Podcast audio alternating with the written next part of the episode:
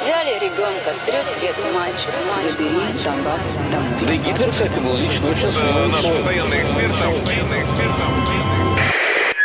Русский фейк. Иди на... Розвінчуємо російські фейки, які прагнуть зламати наш дух. З експертом детектора медіа Вадимом Міським на українському радіо.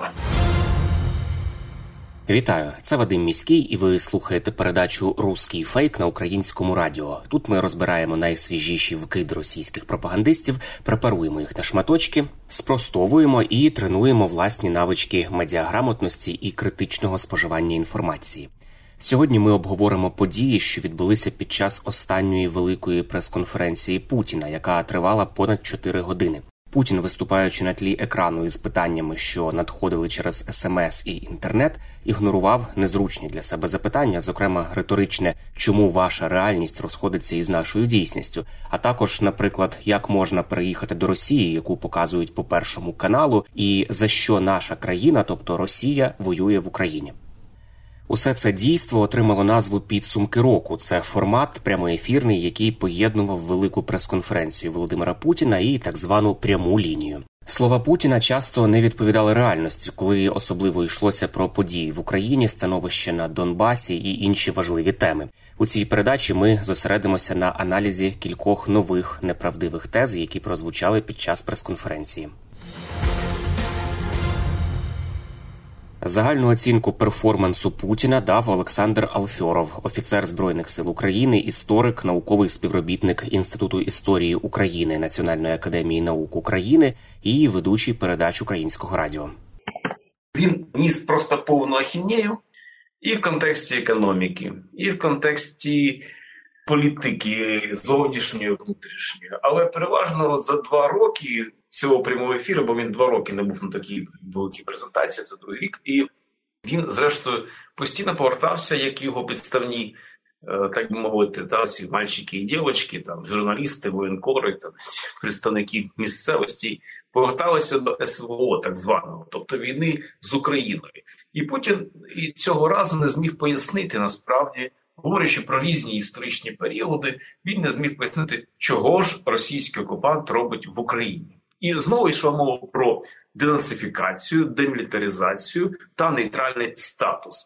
І знову він говорив про те, що в Україні повністю віддали все нацизму, і, зокрема, що головний герой в Україні став Степан Бандера. Ну і зрозуміло, що ви знаєте, до речі, наскільки я знаю, то Степан Бандера запрошує Путіна на перемовини напрямі. Навіть будь-які умови Путіна можливі в цьому випадку. От. Але е, чергове скажу, що ахінея, яку він ніс, вона не відрізнялася від того, що можна сказати так, що Путін винайшов машину часу насправді. Тобто він завантажив Росію в 19 століття з усіма її цими ідеологічними тезами. Про братні народи, бо це тези, які народилися в Російській імперії. Він знову про братні народи. Він знову почав говорити про те, що в Україні громадянська війна, і точиться вона між росіянами, русскими і українцями. Це велика катастрофа, як він казав. Тож інші якісь ідеологічні скрепи, які він проговорював, це з нового, тобто, все на що була здатна ідеологічна машина Російської Федерації, з нового, що вони сказали, то це те, що госпереворот був в 2014 році, і новий факт, який вони відкрили, що виявляється держпереворот в Україні був ще в 2004 році. Про це він раніше м'яко говорив про в контексті виборів Януковича. а Тепер вже напряму говорить як історик, це підмітив.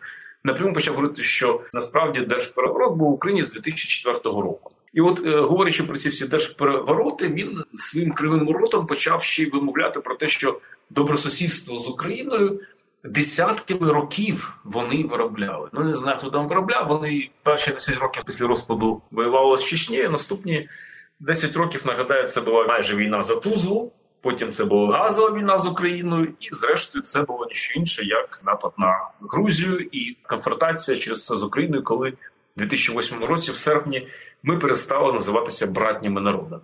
Тож е, сама ця конференція Путіна вона не заслуговує жодної там новизни.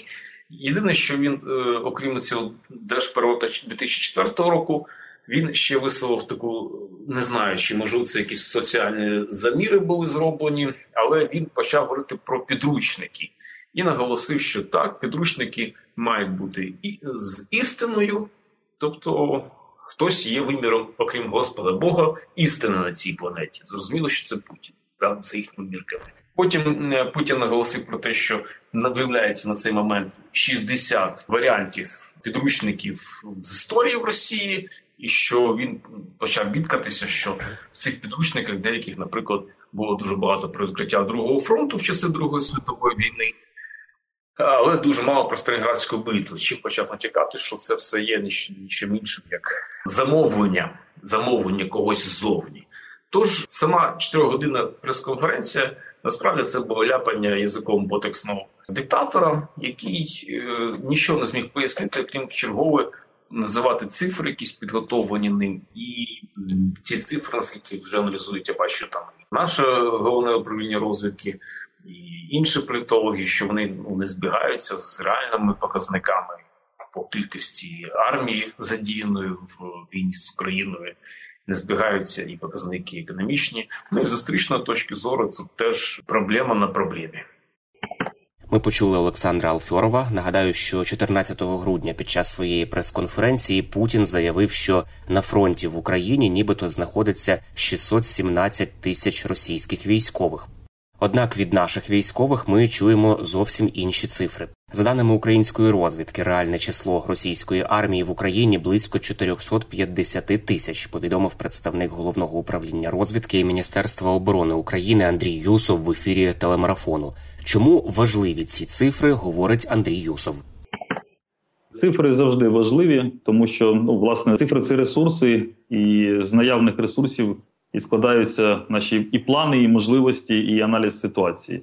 І коли ворог подає викривлені дані, робить це навмисно і для того, щоб спричинити тиск інформаційний на нашу країну, можливо продовжити лякати когось за кордоном і додатково мотивувати своє і без того зазомбоване населення. Тому це не єдина брехня, яка лунала з вуст російського диктатора. В принципі, кожного разу, коли він відкривав там рота, він брехав. Але разом з тим публічно російський диктатор зізнався в цілій низці воєнних злочинів і ну власне заявив про те, що має намір їх продовжувати. Важливо, що це було зроблено фактично наживо в прямому ефірі. Стосовно цифри угруповання, так зараз понад 450 тисяч.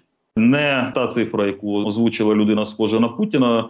Ну хіба якщо він порахував разом всіх ліквідованих загарбників, скажімо, яких не забрали расисти з поля бою? Ну в такому ключі могла б вийти інша цифра. А в цілому це пропаганда. Ми почули коментар представника головного управління розвідки Міністерства оборони України Андрія Юсова. Як програмні псевдоісторичні тези Путіна впливають на російську верхівку і російське суспільство, пояснює Олександр Алфьоров, офіцер збройних сил України, історик і науковий співробітник Інституту історії НАН України. Путін має таку, знаєте, якусь традицію переконувати когось, що це правда. От він е, під час навіть цієї прес-конференції він долучає до своєї розмови такі фрази: Ну, ми ж всі знаємо, що це було так. І насправді е, він, як лідер країни диктаторного такого складу, то він, звісно, всім наказує.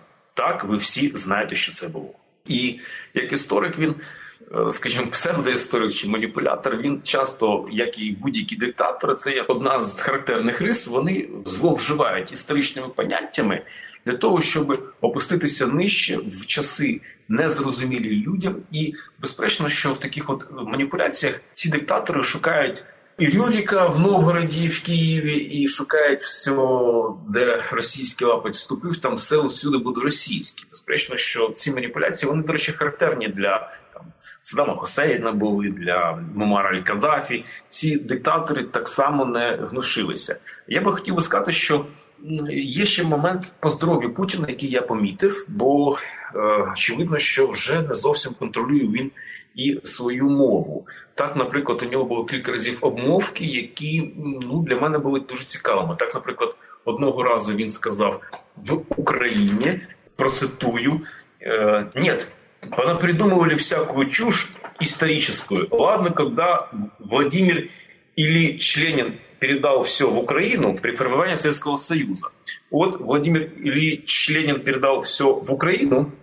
Це перша якась оболочка була. Друге, він сказав такі, таку фразу: многие еврейские деятели э, внешне ведут себя как генерал Деголь.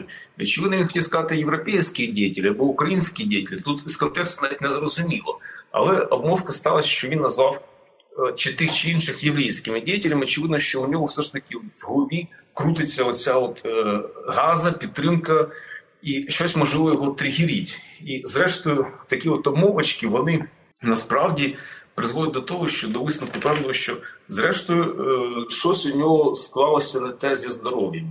І навіть ця автомовочка в Україні ми бачимо, що все ж таки ну, проти правди не підеш, тому що ця на Україні це з подачі псевдопатріарха Гундяєва було з 13-го року задіяно літо, там в серпні чи в липні і її почали підтримувати саме з 13-го року. Тобто Путін, який був вихований на терміні в Україні, все ж таки десь розслабився від е, наш е, дідуля без пігулок чергових, і почав щось таке, знаєте, потік свідомості у нього перейшов на іншу фазу.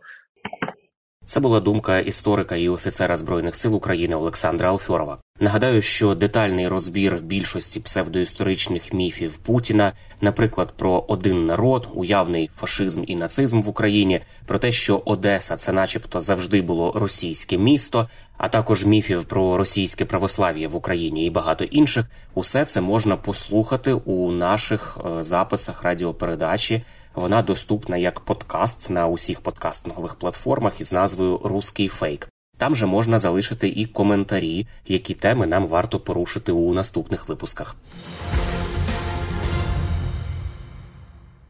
Не забуваємо, що те, як ми поводимося з інформацією, що ми перевіряємо, а що одразу ширимо чи переказуємо, усе це може допомогти або завадити ворогу вести інформаційну складову війни. Тому вмикаємо критичне мислення, перевіряємо інформацію і не дозволяємо брехні маніпулювати нашими думками. З вами був Вадим Міський. До зустрічі. Русский фейк. Иди на... Розвінчуємо російські фейки, які прагнуть зламати наш дух. З експертом детектора медіа Вадимом Міським на українському радіо.